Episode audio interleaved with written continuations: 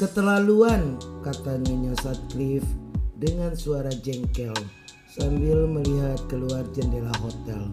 Aku tak mengerti mengapa hari selalu hujan kalau orang kembali ke Inggris. Ini membuat kita merasa tertekan. Saya senang kita sudah kembali, kata Jennifer. Mendengar orang bercakap-cakap dalam bahasa Inggris di jalan-jalan dan Sebentar lagi kita akan minum teh yang benar-benar enak. Roti disemir mentega dengan selai dan kue-kue yang lezat. Kuharap kau tidak begitu picik sayang, kata Nyonya Sutcliffe. Apa gunanya aku membawamu pergi sampai ke Teluk Persi? Kalau kemudian kau berkata bahwa sebenarnya lebih enak tinggal di rumah. Saya tidak menolak kalau diajak pergi ke luar negeri, selama satu atau dua bulan, kata Jennifer. Saya hanya berkata bahwa saya senang kita sudah kembali. Ah, sudahlah, sekarang pergilah sayang, supaya aku bisa menghitung barang-barang kita. Aku tak yakin apakah sudah mereka bawa semua. Aku benar-benar merasa sejak Perang Dunia, aku punya perasaan bahwa orang-orang menjadi tidak jujur. Aku yakin bahwa bila aku tidak mengawasi barang-barang kita dengan teliti, orang itu sudah melarikan tas hijau kita di Tilbury. Lalu ada pula seorang laki-laki lain yang berseliweran saja di dekat barang-barang kita. Setelah itu, kulihat lagi orang yang sama di kereta api. Kurasa kau pun tahu bahwa pencuri-pencuri itu kerjanya menunggu kapal-kapal yang tiba dan bila orang-orang sedang ribut-ribut mengurus barang-barangnya atau mabuk laut, mereka melarikan beberapa buah koper. Ah, Mama selalu berpikir begitu, kata Jennifer. Mama pikir semua orang yang kita temui itu tidak jujur. Kebanyakan di antara mereka memang begitu, sahut Nyonya Sutcliffe ketus. Orang-orang Inggris tidak, kata Jennifer membela bangsanya. Itulah salahnya, kata ibunya. Orang selalu membayangkan yang jahat-jahat tentang orang Arab atau orang asing lainnya. Tapi di Inggris ini, orang menjadi lengah dan hal itu memudahkan orang-orang yang tak jujur. Nah, biar ku hitung. Itu koper hijau yang besar dan yang hitam dan itu dua buah yang kecil yang berwarna coklat dan tas yang memakai resleting, alat pemukul golf dan raket-raket. Itu koper yang diisi segala macam dan itu koper dari kanvas. Lalu mana tas yang hijau? Oh, itu dia. Dan itu koper dari tembaga buatan sana yang kita beli untuk menyimpan barang-barang tambahan. Ya, satu, dua, tiga, empat, lima, enam, ya sudah cukup. Semua barang-barang kita yang 14 potong jumlahnya sudah ada di sini. Belum bisakah kita minum teh sekarang? Tanya Jennifer. Minum teh sekarang baru pukul 3. Saya sudah ingin sekali. Baiklah, baiklah. Bisakah kau turun dan memesan sendiri? Aku benar-benar lelah dan ingin beristirahat. Aku masih harus membongkar pakaian yang akan kita perlukan untuk nanti malam. Sayang sekali, ayahmu tak bisa menjemput kita. Aku tak bisa membayangkan mengapa justru hari ini dia harus menghadiri rapat penting para direktur di Newcastle on Time.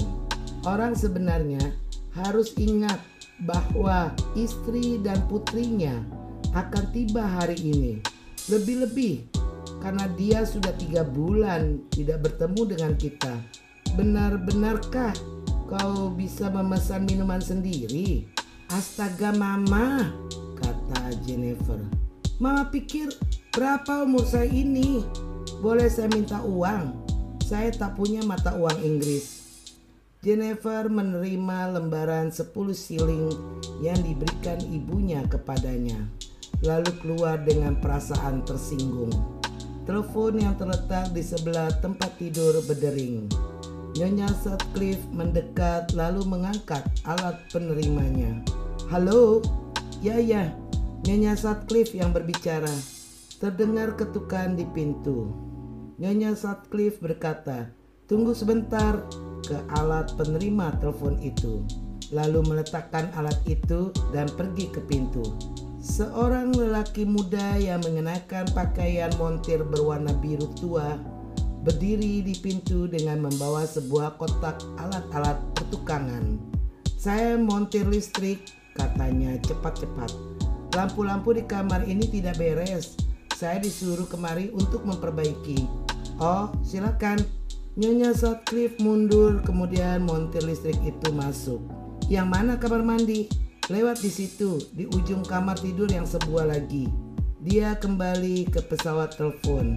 Maaf, apa kata Anda tadi? Nama saya Derek O'Connor.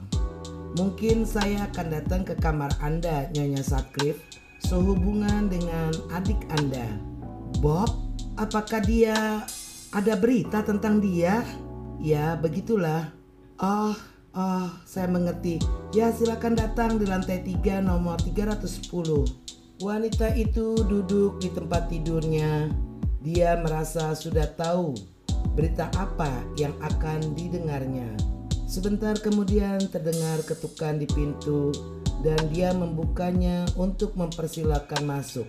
Seorang pria muda yang menyalaminya dengan sopan. Apakah Anda dari Departemen Luar Negeri? Nama saya Derek O'Connor. Pimpinan kantor saya mengirim saya kemari karena agaknya Tak ada orang lain yang bisa menyampaikan berita itu pada Anda. Tolong ceritakan, kata Nyonya Sutcliffe. Dia mati terbunuh, itukah beritanya? Ya, itulah yang harus saya sampaikan, Nyonya Sutcliffe. Dia sedang menerbangkan pesawat Ali Yusuf keluar dari Ramat dan pesawat terbang mereka meledak di pegunungan. Mengapa saya tak mendengar beritanya? Mengapa tak ada orang yang mengirim telegram kepada saya di kapal? Belum ada berita yang pasti sampai beberapa hari yang lalu. Hanya diketahui bahwa pesawat itu hilang. Itu saja. Pada saat itu orang mungkin masih menaruh harapan, tapi sekarang reruntuhan pesawat terbang itu sudah diketemukan. Saya yakin Anda akan senang mendengar bahwa mereka meninggal seketika. Apakah pangeran itu juga tewas? Ya, saya sama sekali tidak heran, kata Nyonya Sutcliffe. Suaranya agak bergetar, tetapi dia bisa menguasai dirinya. Saya sudah tahu bahwa Bob akan mati muda. Dia memang selalu ceroboh. Anda tahu, selalu mau menerbangkan pesawat-pesawat baru, mencoba gaya terbang baru. Boleh dikatakan saya tidak pernah bertemu dengan dia selama empat tahun terakhir ini. Ah, tapi kita tidak bisa mengubah manusia, bukan? Tidak, kata tamu itu. Memang tidak bisa. Henry selalu berkata bahwa cepat atau lambat anak itu pasti akan menghancurkan dirinya sendiri. Kata Nyonya Sutcliffe, kelihatan dia merasa sedih akan kebenaran ramalan suaminya. Air matanya mengalir di pipinya dan dia mencari sapu tangannya. Berita itu mengejutkan sekali katanya.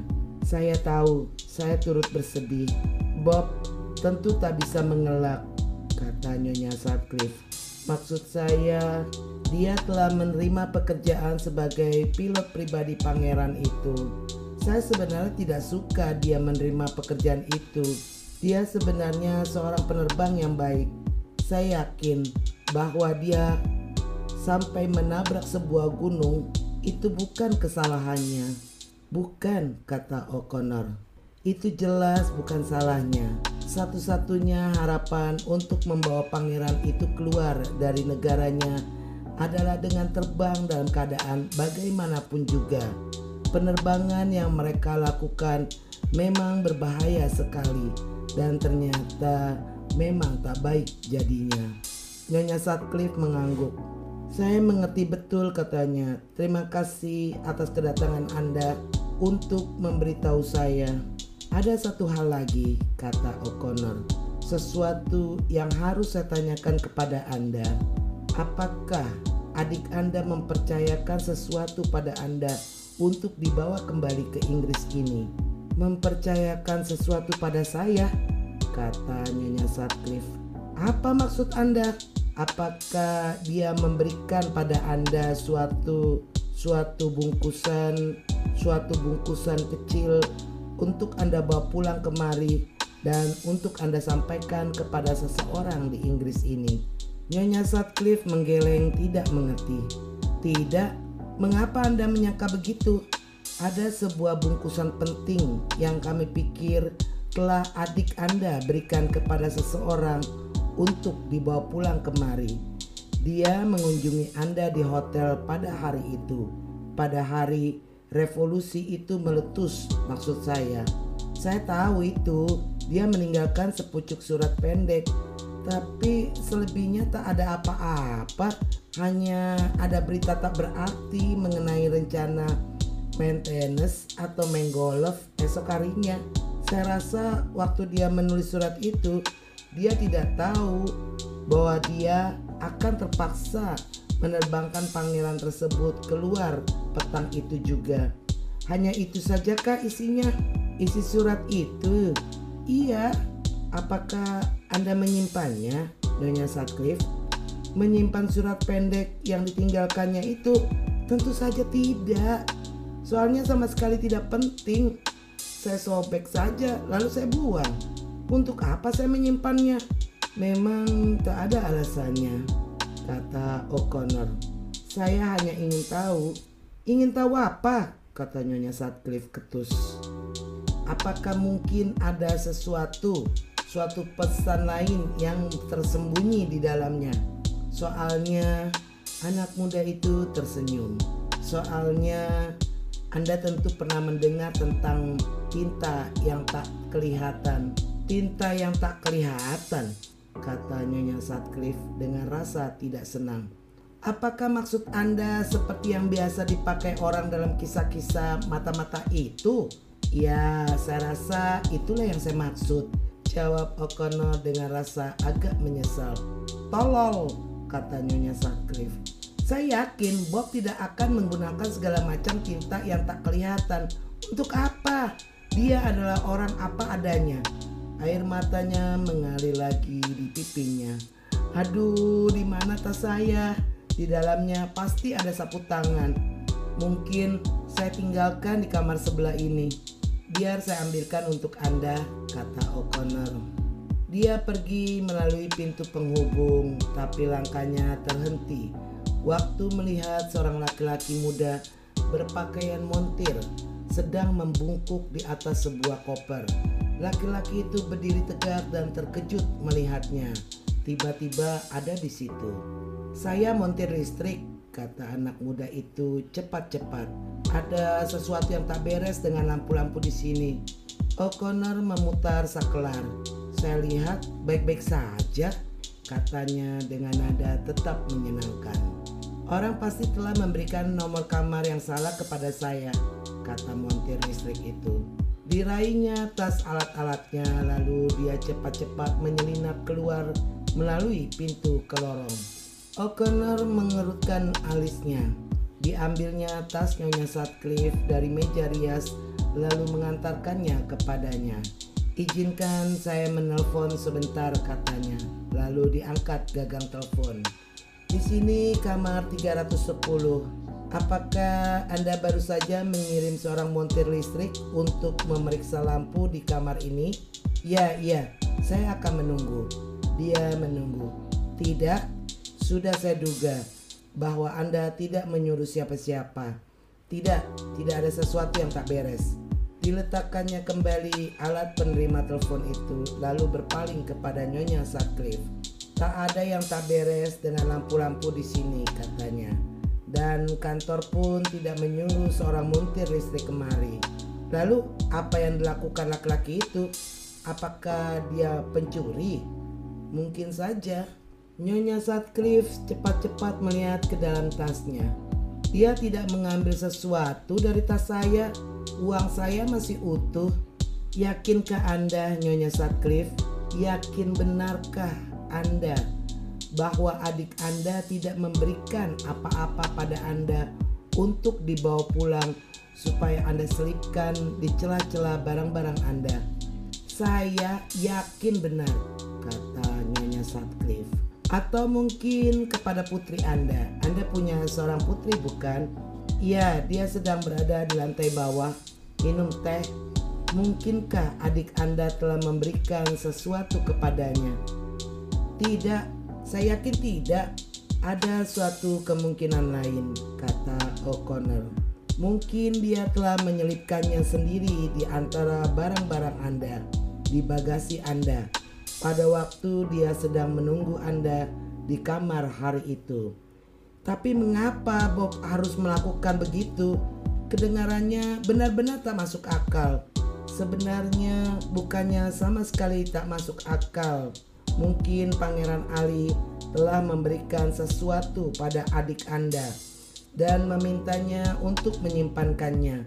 Dan mungkin adik Anda berpikir bahwa akan lebih aman kalau disimpan di antara barang-barang Anda daripada kalau dia yang menyimpannya sendiri. Kedengarannya sangat tidak mungkin, kata Nyonya Sutcliffe. Apakah Anda keberatan kalau kita cari sekarang? Mencari di antara barang-barang bawaan saya? Maksud Anda, jadi saya harus membongkar semuanya? Suara Nyonya Sutcliffe melengking nyaring ketika mengucapkan kata-kata itu. Saya tahu, kata O'Connor. Memang tidak pantas saya minta Anda membongkarnya, tapi itu mungkin penting sekali. Saya bisa membantu Anda, katanya membujuk.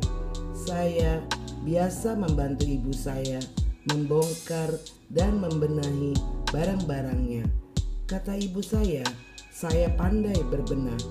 Dia memanfaatkan seluruh daya tariknya yang merupakan salah satu keuntungan bagi Kolonel Pickaway. Ya baiklah kata Nyonya Sutcliffe mengalah. Saya rasa kalau begitu kata Anda maksud saya bila itu memang benar-benar penting. Mungkin memang penting sekali kata O'Connor. Nah katanya sambil tertawa pada wanita itu. Bagaimana kalau kita mulai? Tiga perapat jam kemudian Jennifer kembali dari minum teh. Dia memandang ke sekeliling kamar lalu menahan nafasnya. Terperajat. Mama, apa-apaan? Yang mama kerjakan ini? Kami baru saja membongkar barang-barang, kata Nyonya Sutcliffe dengan marah. Sekarang kami sedang berbenah lagi. Ini Tuan O'Connor. Ini putri saya, Jennifer. Tapi mengapa mama membongkar lalu membenahi lagi? Jangan tanya mengapa padaku, bentak Nyonya Sutcliffe. Rupanya ada dugaan bahwa pamanmu Bob telah menaruh sesuatu dalam bagasiku untuk kubawa pulang. Kurasa dia tidak memberikan apa-apa padamu kan Jennifer? Paman Bob memberikan sesuatu pada saya untuk saya bawa pulang. Tidak ada. Apakah kalian membongkar barang-barang saya juga? Kami telah membongkar semuanya, kata Derek O'Connor dengan ceria. Tapi kami tidak menemukan apa-apa. Dan sekarang kami sedang membenahi semuanya juga. Saya rasa sebaiknya Anda minum teh sekarang, Nyonya Sutcliffe. Bolehkah saya memesankan sesuatu untuk Anda? Brandy dengan soda mungkin? Dia berjalan ke arah pesawat telepon. Saya lebih suka secangkir teh yang enak, kata Nyonya Sutcliffe. Saya minum teh enak sekali tadi, kata Jennifer. Dengan roti disemir mentega, sandwich dan kue. Lalu pelayan mengantarkan sandwich lagi pada saya. Karena saya katakan, apakah saya boleh minta tambahan? Katanya, boleh. Uh, enak sekali. O'Connor memesan teh lalu dia menyelesaikan pekerjaannya membenahi barang-barang Nyonya Sutcliffe lagi. Pekerjaannya demikian rapi dan cekatan hingga mau tak mau wanita itu merasa kagum. Agaknya ibu Anda telah melatih Anda berbenah dengan baik, pujinya. Oh, saya punya banyak keahlian yang bermanfaat, kata O'Connor tersenyum. Ibunya sebenarnya sudah lama meninggal. Kepandaiannya membongkar sesuatu dan membenahinya lagi didapatnya semata-mata dalam tugas dengan Kolonel Pickaway. Tinggal satu hal lagi, Nyonya Sutcliffe. Saya harap Anda sangat berhati-hati menjaga diri Anda. Berhati-hati menjaga diri saya dengan cara bagaimana? Ya, Derek O'Connor membiarkan hal itu tak jelas. Revolusi adalah sesuatu yang penuh kelicikan. Banyak kaki tangan mereka yang disebar di mana-mana. Apakah Anda akan lama tinggal di London? Kami akan keluar kota besok. Suami saya sendiri yang akan mengantar kami ke sana. Baiklah kalau begitu. Tapi Jangan terlalu banyak berbuat tanpa perhitungan. Bila ada sesuatu yang tidak biasa terjadi, yang sekecil-kecilnya sekalipun, langsung telepon nomor 999. Oh, kata Jennifer gembira sekali. Memutar nomor 999 sudah lama saya inginkan itu. Jangan tolol begitu Jennifer, kata ibunya. Sari berita dari surat kabar daerah. Kemarin seorang laki-laki dihadapkan ke kantor kejaksaan dengan tuduhan telah masuk dengan paksa ke kediaman Tuan Henry Sutcliffe untuk mencuri. Kamar tidur Nyonya Sutcliffe telah dibongkar dan dibiarkan dalam keadaan kacau balau ketika para anggota keluarga itu pergi ke gereja pada hari Minggu pagi seorang staf ahli masak yang sedang menyiapkan makan siang tidak mendengar apa-apa. Polisi menangkap laki-laki itu waktu dia sedang melarikan diri tanpa membawa apa-apa. Orang yang bernama Andrew Ball dan tak punya tempat tinggal tetap itu mengaku bersalah. Katanya dia sedang menganggur dan kehabisan uang. Perhiasan Nyonya Sutcliffe semuanya tersimpan di bank, kecuali sedikit saja yang dipakainya. Sudah kukatakan agar menyuruh orang memperbaiki kunci pintu ruang tamu utama itu, kata Nyonya Sutcliffe pada keluarganya. Henry sayang, kata Nyonya Sutcliffe, kau sepertinya tidak menyadari bahwa aku berada di luar negeri selama tiga bulan terakhir ini. Dan bagaimanapun juga, aku yakin aku pernah membaca bahwa bila pencuri ingin masuk ke rumah seseorang, dia selalu berhasil. Sambil melihat lagi ke surat kabar daerah itu, ditambahkan dengan murung. Betapa hebat kedengarannya. Staf ahli masak berlainan benar dengan keadaan yang sebenarnya. Bu Elis tua yang tuli dan hampir-hampir tak bisa lagi berdiri. Dan anak perempuan keluarga Bert Wells yang dungu. Yang hanya datang pada hari Minggu untuk membantu itu.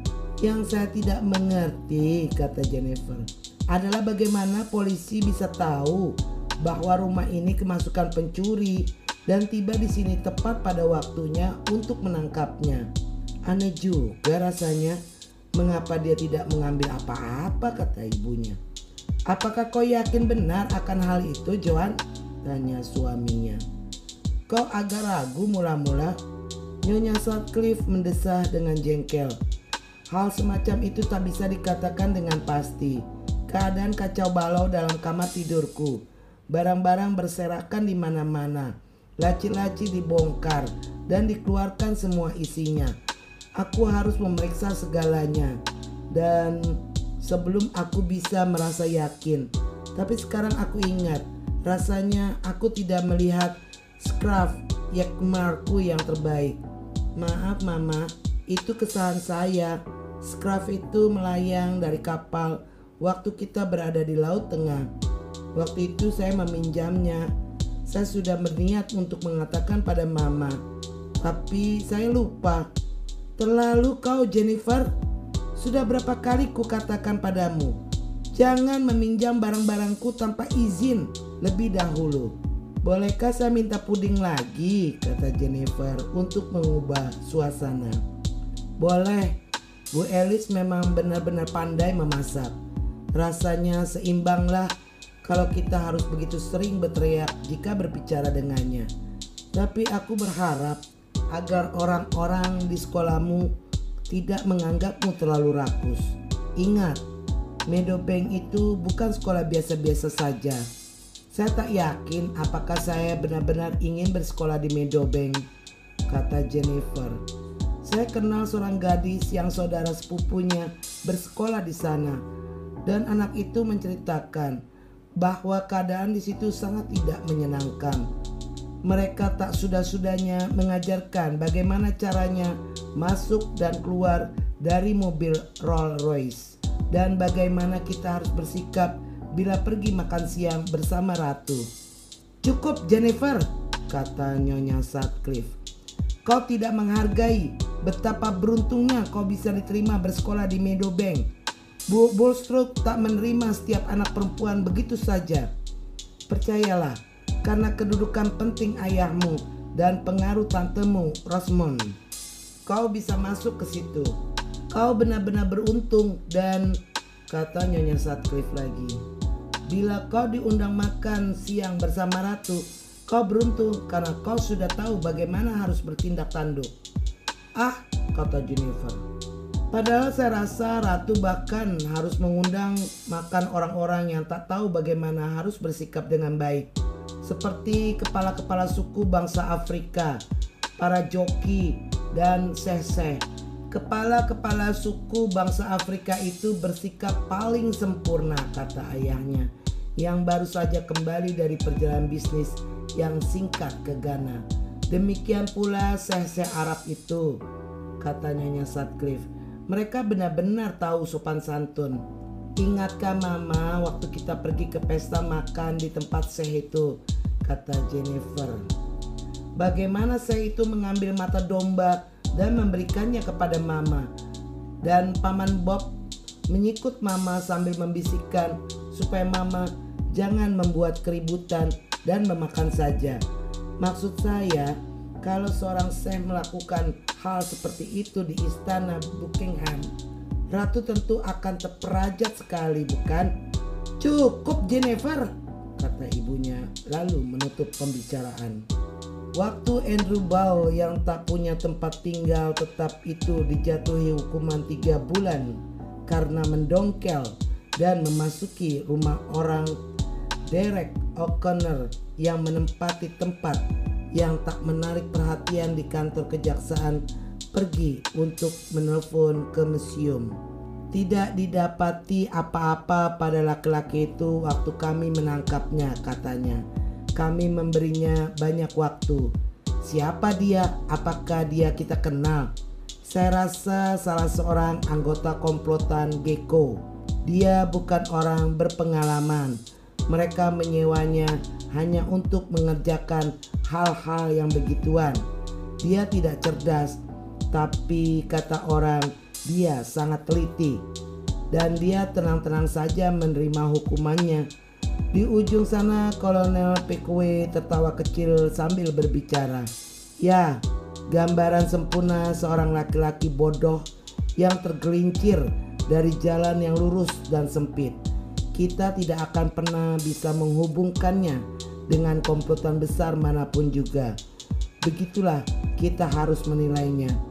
Dan dia tidak menemukan apa-apa, renung Kolonel Pickwick. Dan kau pun tidak menemukan apa-apa. Kelihatannya seolah-olah memang tak ada yang bisa diketemukan, bukan?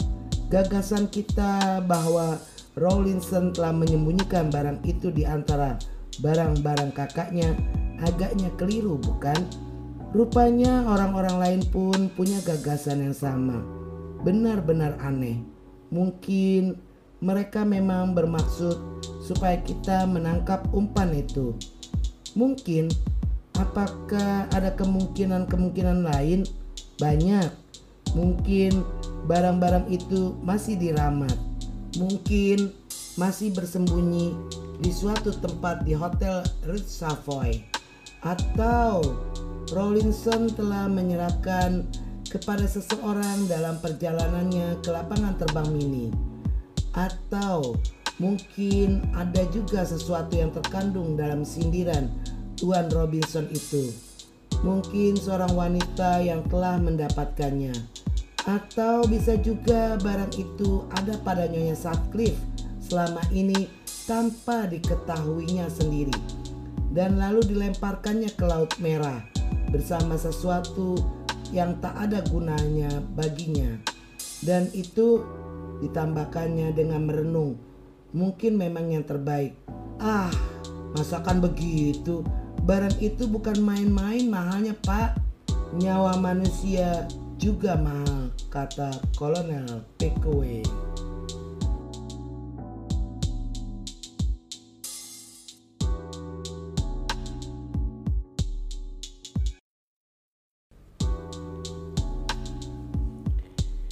Kira-kira enam minggu kemudian, seorang anak muda perlahan-lahan mengetuk pintu sebuah kamar di Bloomsbury dan dipersilakan masuk.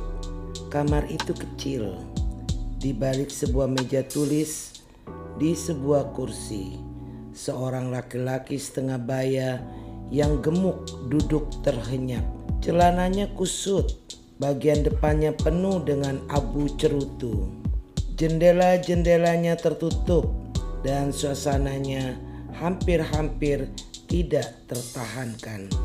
Ya, kata laki-laki gemuk itu dengan ketus dan berbicara dengan mata setengah tertutup. Ada apa ini, hah? Sudah menjadi omongan orang bahwa Kolonel Pickaway matanya selalu hampir terpejam seperti tidur atau seperti baru saja terbuka sehabis tidur. Dikatakan orang pula bahwa namanya bukan Pickaway dan bahwa dia bukan seorang kolonel. Tetapi orang bisa saja berkata seenaknya. Ada Tuan Edmundson dari Departemen Luar Negeri, Pak. Oh, kata Kolonel Pickaway. Matanya mengedip-ngedip seolah-olah akan tertidur lagi, lalu bergumam. Dia sekretaris tiga di kedutaan besar di Ramat pada saat revolusi pecah di sana, bukan? Benar, Pak. Kalau begitu sebaiknya kujumpai dia, kata Kolonel Pekwe tanpa menunjukkan rasa senang sedikit pun juga. Dia hanya menegakkan duduknya lalu menepiskan sedikit abu cerutu dari perutnya yang gendut. Tuan Edmundson adalah seorang pria muda yang jangkung dan berambut pirang. Pakaiannya rapi sekali sesuai dengan sikapnya. Air mukanya tenang dan menunjukkan rasa tidak senang yang tak diucapkannya. Kolonel Pekoe, saya John Edmundson. Kata orang, eh, Anda mungkin ingin bertemu dengan saya. Begitukah kata mereka? Ya, mereka bisa saja tahu, kata Kolonel PKW.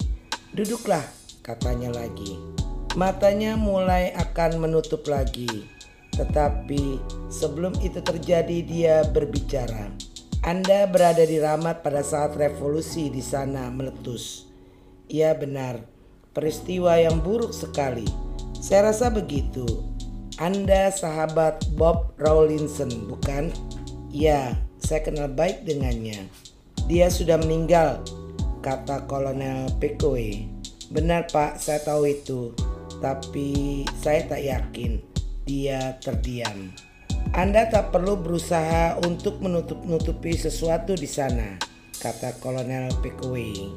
Kami di sini sudah tahu semuanya. Atau kalaupun kami tak tahu, kami berpura-pura tahu. Rawlinson membawa Ali Yusuf terbang keluar Ramat pada hari pecahnya revolusi itu. Sejak itu tidak lagi terdengar berita tentang pesawat mereka. Mungkin mereka mendarat di suatu tempat yang terpencil, atau mungkin juga jatuh meledak. Reruntuhan sebuah pesawat terbang telah diketemukan di pegunungan Arolets. Ditemukan pula dua jenazah. Berita tentang hal itu akan disampaikan pada pers besok. Begitu kan?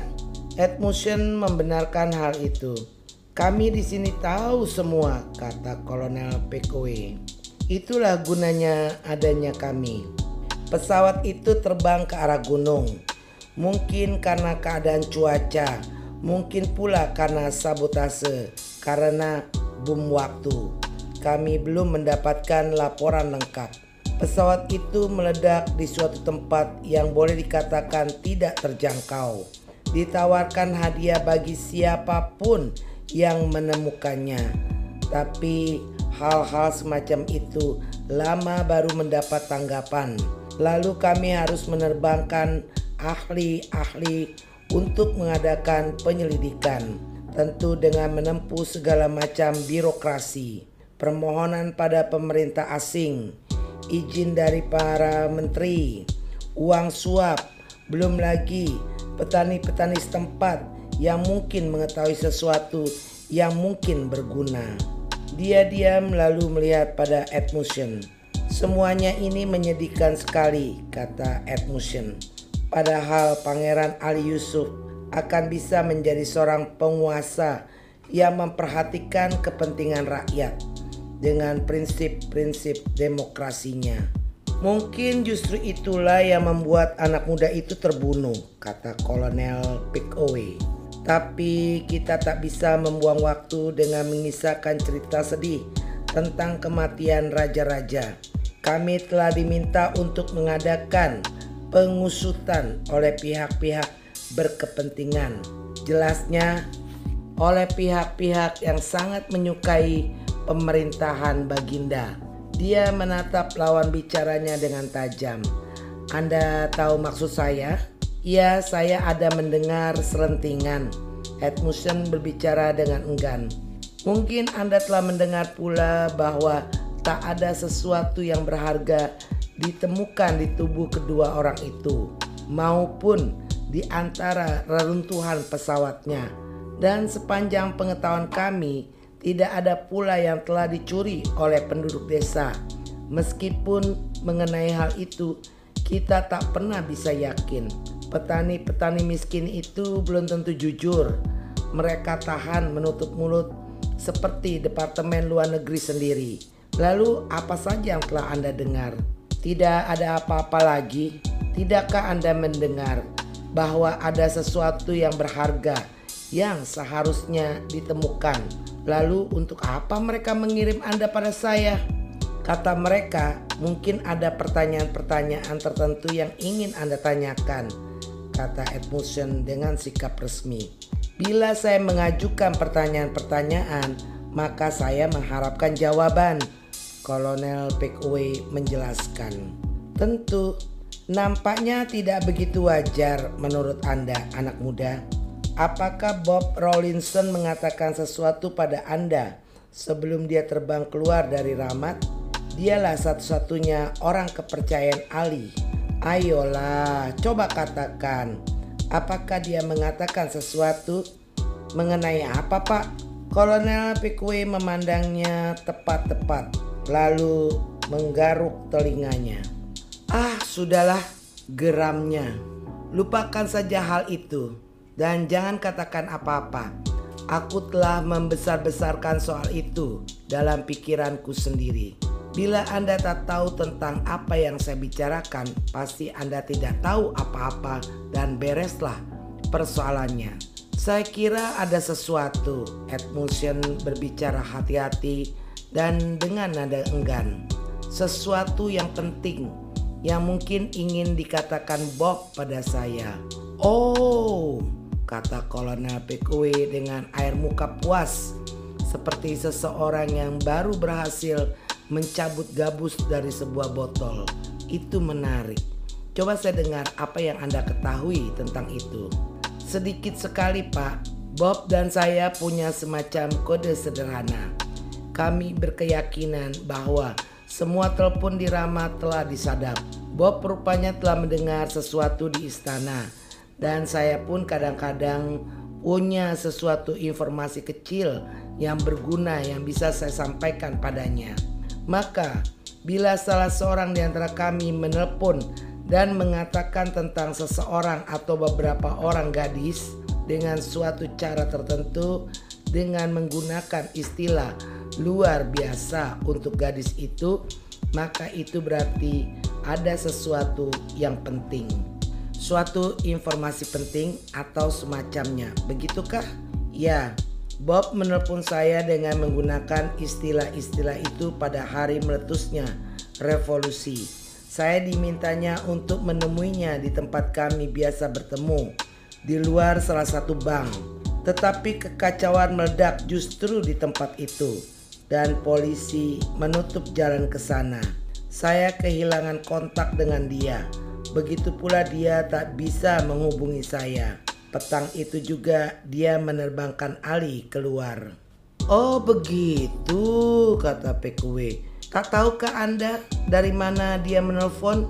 Tidak, bisa dari mana saja. Sayang, dia berhenti lalu berkata seenaknya. Apakah Anda kenal Nyonya Sutcliffe? Maksud Anda kakak Bob Rawlinson? Saya bertemu dengan dia di sana tentu.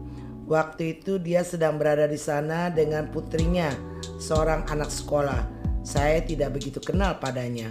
Apakah dia akrab dengan Bob Rawlinson? Edmundson berpikir-pikir. Tidak, saya rasa tidak. Kakaknya itu jauh lebih tua dari Bob dan suka bersikap sok tahu. Lagi pula, Bob tak suka pada iparnya. Dia selalu menjulukinya keledai yang suka berlaga.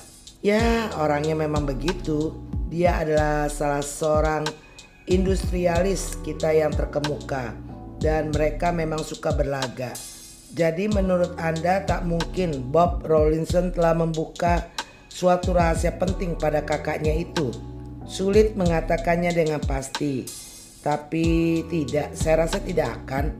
Saya rasa pun tidak, kata Kolonel Pekwe. Dia mendesah. Ya hanya itulah yang ingin kita ketahui. Nyonya Sutcliffe sedang dalam perjalanan pulang melalui laut. Mereka akan tiba di Tilbury dengan kapal Eastern Queen besok. Dia diam beberapa lama, sementara matanya mengawasi anak muda yang duduk di seberangnya. Lalu, seolah-olah dia telah mengambil suatu keputusan, diulurkannya tangannya, lalu berkata dengan cepat, "Anda baik sekali telah bersedia datang kemari. Saya menyesal karena tak dapat memberi bantuan yang berguna. Apakah Anda yakin bahwa tak ada lagi yang dapat saya lakukan?" "Tidak, tidak ada lagi." John Edmundson keluar, anak muda yang sopan, tadi masuk kembali. Semula aku pikir sebaiknya aku suruh dia pergi ke Tilbury dengan menyampaikan berita sedih itu kepada kakak almarhum, kata Pickaway. Mengingat dia adalah sahabat karib adiknya. Tapi kemudian kuputuskan sebaiknya tidak. Tampaknya dia kurang luas. Begitulah latihan orang-orang di departemen luar negeri itu dia bukan seorang oportunis. Sebaiknya kusur saja si uh, siapa namanya? Derek. Benar. Kolonel PKW mengangguk membenarkan. Kau sudah mulai memahami maksudku ya? Saya mencoba sebaik-baiknya, Pak. Mencoba saja tidak cukup. Kau harus berusaha sampai berhasil. Suruh dulu Roni kemari. Aku ada tugas untuknya. Kolonel Pickaway nampaknya akan tidur lagi ketika anak muda yang bernama Roni masuk ke kamar itu. Anak muda itu bertubuh jangkung, berotot, berambut hitam, dan sikapnya santai tapi cukup sopan. Beberapa saat Kolonel Pekwe memandangnya lalu tertawa. Maukah kau masuk ke sekolah putri? Tanyanya. Sekolah putri? Anak muda itu mengangkat alisnya. Itu akan merupakan suatu pengalaman baru apa yang akan mereka lakukan? Apakah mereka akan membuat bom dalam pelajaran kimia? Bukan hal yang semacam itu. Sekolah itu sebuah sekolah terkemuka dan bermutu tinggi. Namanya Meadowbank. Meadowbank, kata anak muda itu lagi. Lalu bersiul. Sulit rasanya saya percaya. Tutup mulutmu yang lancang itu dan dengarkan aku. Putri Saista, saudara sepupunya dan satu-satunya keluarga terdekat almarhum Pangeran Ali Yusuf dari Ramat akan bersekolah di sana dalam semester yang akan datang ini. Sampai sekarang dia bersekolah di Swiss. Apa yang harus saya lakukan? Menculiknya? Tentu tidak. Kurasa dalam waktu dekat ini dia akan menjadi pusat perhatian. Kuminta kau mengamati perkembangan-perkembangan. Aku tak bisa memberikan penjelasan lebih terperinci. Aku tak tahu apa yang akan terjadi atau siapa yang akan muncul. Tapi bila ada salah seorang teman yang tidak kita sukai mulai menaruh perhatian, segera laporkan. Pokoknya kau harus menjadi tukang lapor yang awas. Anak muda itu mengangguk. Lalu dengan cara bagaimana saya bisa melakukan pengawasan itu? Apakah saya harus menjadi guru gambar? Semua tenaga pengajar adalah wanita.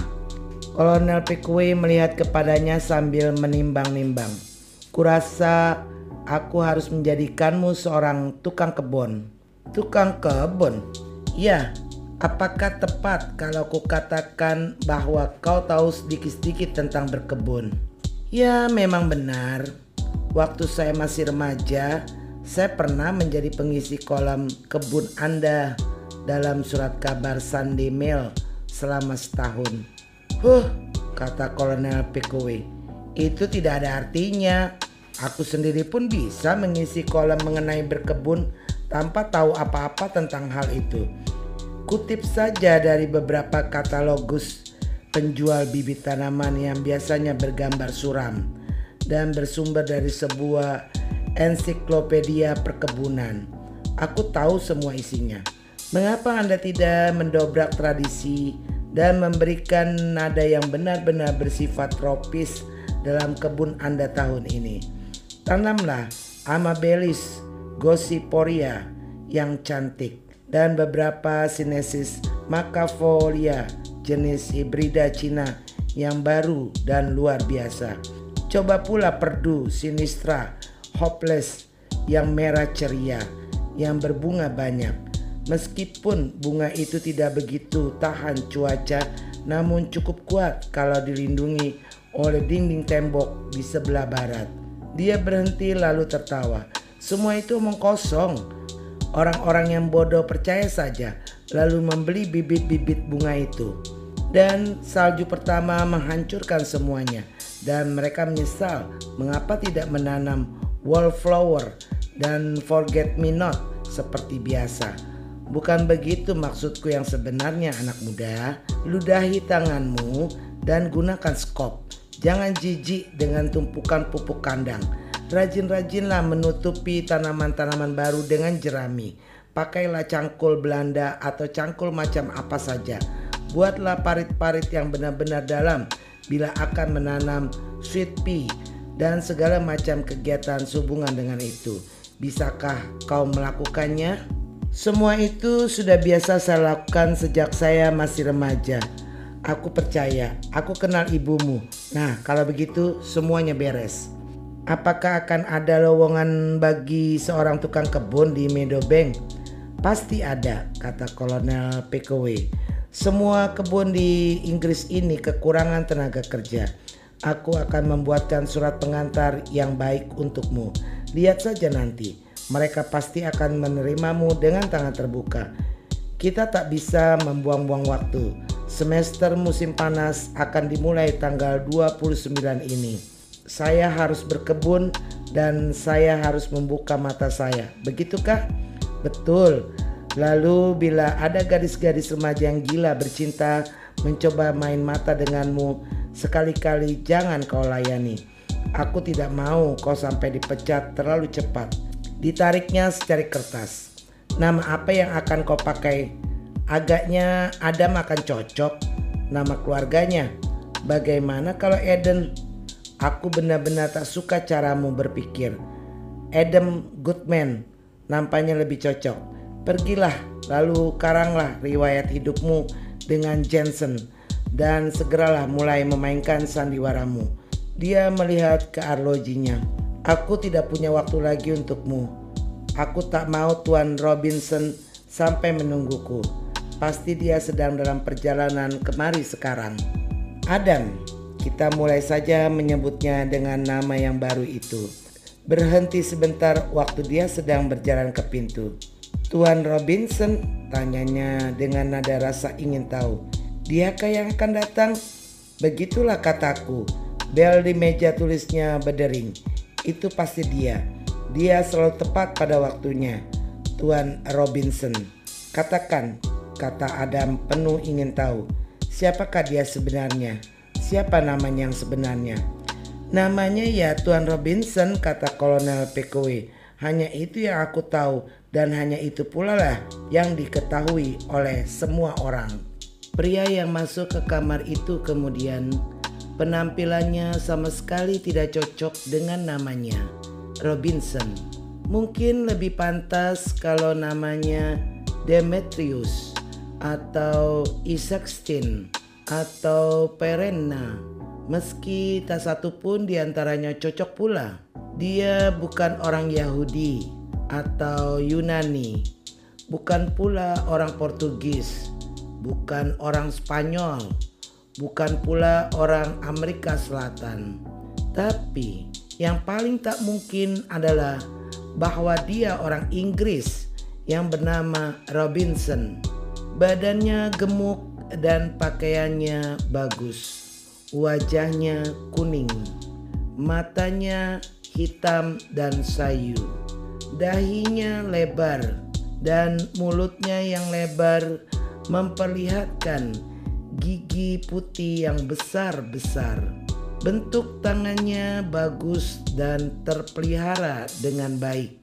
Nada suaranya Inggris tulen tanpa aksen asing sedikit pun.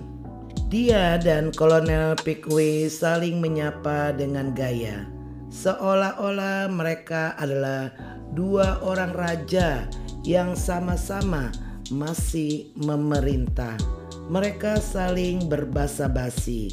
Kemudian, setelah Tuan Robinson menerima sebatang cerutu, Kolonel Pickwick berkata, anda baik sekali telah menawarkan diri untuk membantu kami. Tuan Robinson menyalakan cerutunya, menikmati rasanya, dan akhirnya berbicara. Saudara, saya hanya berpikir, saya banyak mendengar, saya mengenal banyak sekali orang, dan mereka banyak bercerita kepada saya.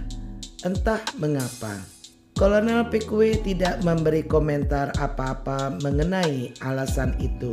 Katanya, kata orang Anda telah mendengar bahwa pesawat terbang Pangeran Ali Yusuf sudah diketemukan. Hari Rabu minggu yang lalu, kata Tuan Robinson. Anak muda yang bernama Rawlinson yang menjadi pilotnya suatu penerbangan tipuan.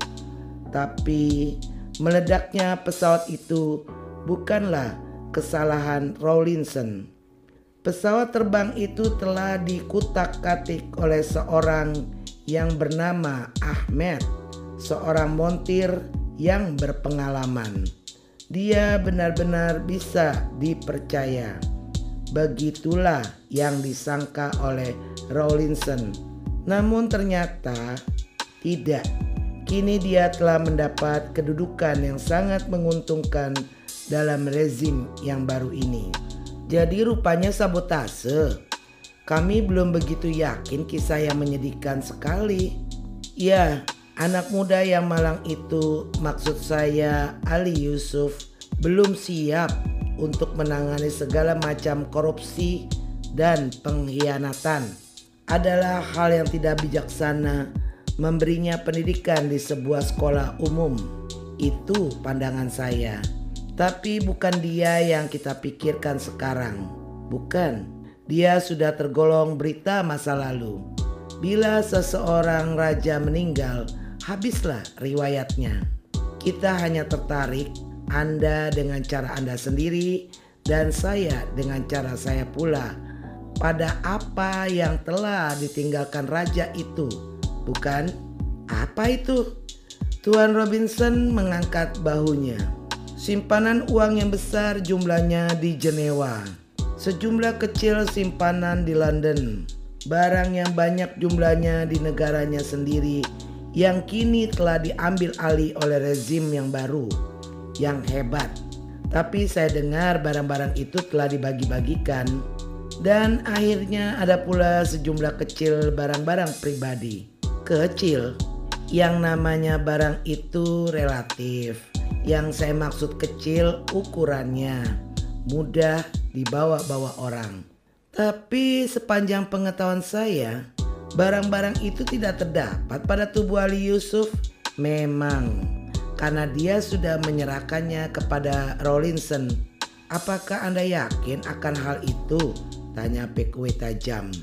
Ya, kita tak pernah bisa merasa yakin 100%, kata Tuan Robinson dengan nada menyesal. Dalam sebuah istana selalu banyak gunjingan.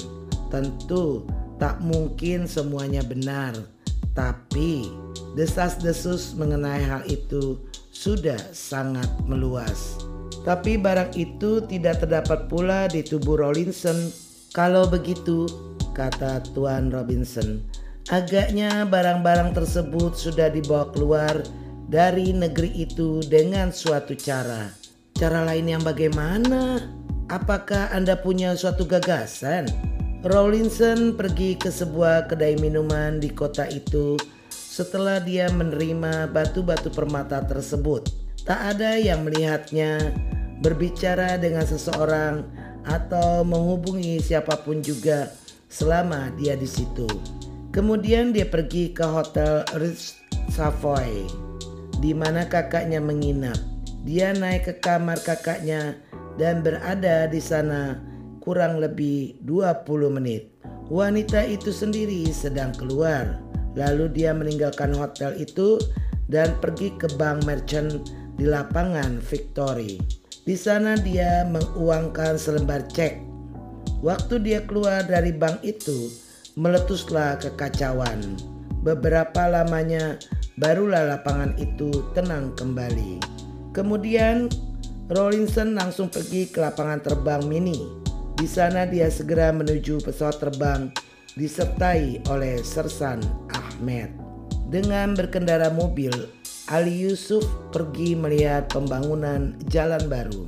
Dia berhenti di lapangan terbang mini, mendatangi Rawlinson dan mengatakan bahwa dia ingin terbang untuk melihat bendungan dan pembangunan jalan raya yang baru dari udara. Mereka mengudara dan tak pernah kembali. Apa kesimpulan Anda dari kejadian itu?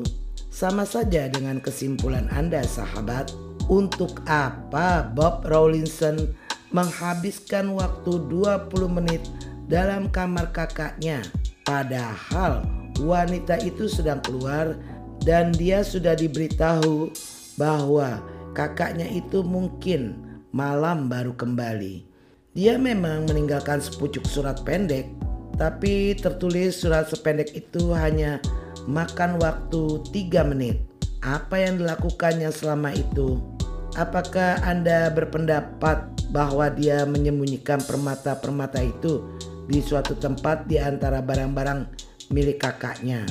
Nampaknya memang begitu bukan? Nyonya Sutcliffe pada hari itu juga diungsikan bersama warga negara Inggris lainnya. Dia dan putrinya diterbangkan ke Eden. Saya rasa besok dia akan tiba di Tilbury. Pekwe mengangguk. Awasi dia, kata Tuan Robinson. Kami memang akan mengawasi dia, kata Pekwe itu sudah kami atur. Bila permata-permata itu ada padanya, dia akan berada dalam bahaya. Dia memejamkan matanya. Saya benci sekali pada kekerasan. Apakah Anda pikir akan ada kekerasan? Ada orang-orang yang punya kepentingan, beberapa orang yang mencurigakan. Anda tentu mengerti maksud saya. Saya mengerti, kata PKW serius. Dan orang-orang itu akan berlomba-lomba. Tuan Robinson menggeleng, membingungkan sekali. Dengan halus Kolonel Pekwe bertanya, apakah Anda sendiri uh, punya kepentingan khusus dalam soal itu? Saya mewakili suatu kelompok orang yang punya kepentingan, kata Tuan Robinson. Suaranya mengandung sedikit teguran. Beberapa dari permata yang kita bicarakan itu telah dibeli oleh almarhum yang mulia Pangeran Ali dari sindikat kami dengan harga yang wajar dan masuk akal. Kelompok orang yang saya wakili yang punya kepentingan dengan ditemukannya permata-permata itu telah mendapatkan restu dari almarhum dulu. Saya berani mengatakan hal itu. Selanjutnya saya tak bisa mengatakan apa-apa lagi. Soal-soal yang begini ini peka sekali. Tapi Anda benar-benar berada di pihak dewa kebenaran kan? Angel kan? Tanya Kolonel Pickwick sambil tersenyum. Ah, Angel. Ya, Angel. Dia diam sebentar. Apakah Anda kebetulan tahu siapa yang menempati kamar-kamar di kiri kanan kamar yang dihuni oleh Nyonya Sutcliffe dan putrinya? Kolonel Pikui memandang wajahnya samar-samar membayangkan sesuatu. Coba saya ingat-ingat dulu. Saya rasa saya tahu di sebelah kiri adalah Senora Angelica de Toredo, seorang wanita Spanyol. Eh, seorang penari yang bermain di kabaret setempat. Mungkin dia bukan orang Spanyol murni dan mungkin pula bukan seorang penari yang baik tapi dia sangat disukai para langganannya. Di sebelah lainnya adalah salah seorang dari suatu kelompok guru sekolah. Saya dengar Tuan Robinson nampak berseri memuji. Anda masih tetap seperti dulu. Saya datang untuk menceritakan beberapa hal kepada Anda. Tapi hampir selalu Anda sudah mengetahui lebih dahulu. Ah, tidak, Kolonel Pekwe membantah dengan sopan. Antara kita berdua saja, kata Tuan Robinson. Kita memang tahu banyak. Mata mereka beradu. Saya harap, kata Tuan Robinson sambil bangkit, kita tahu cukup banyak.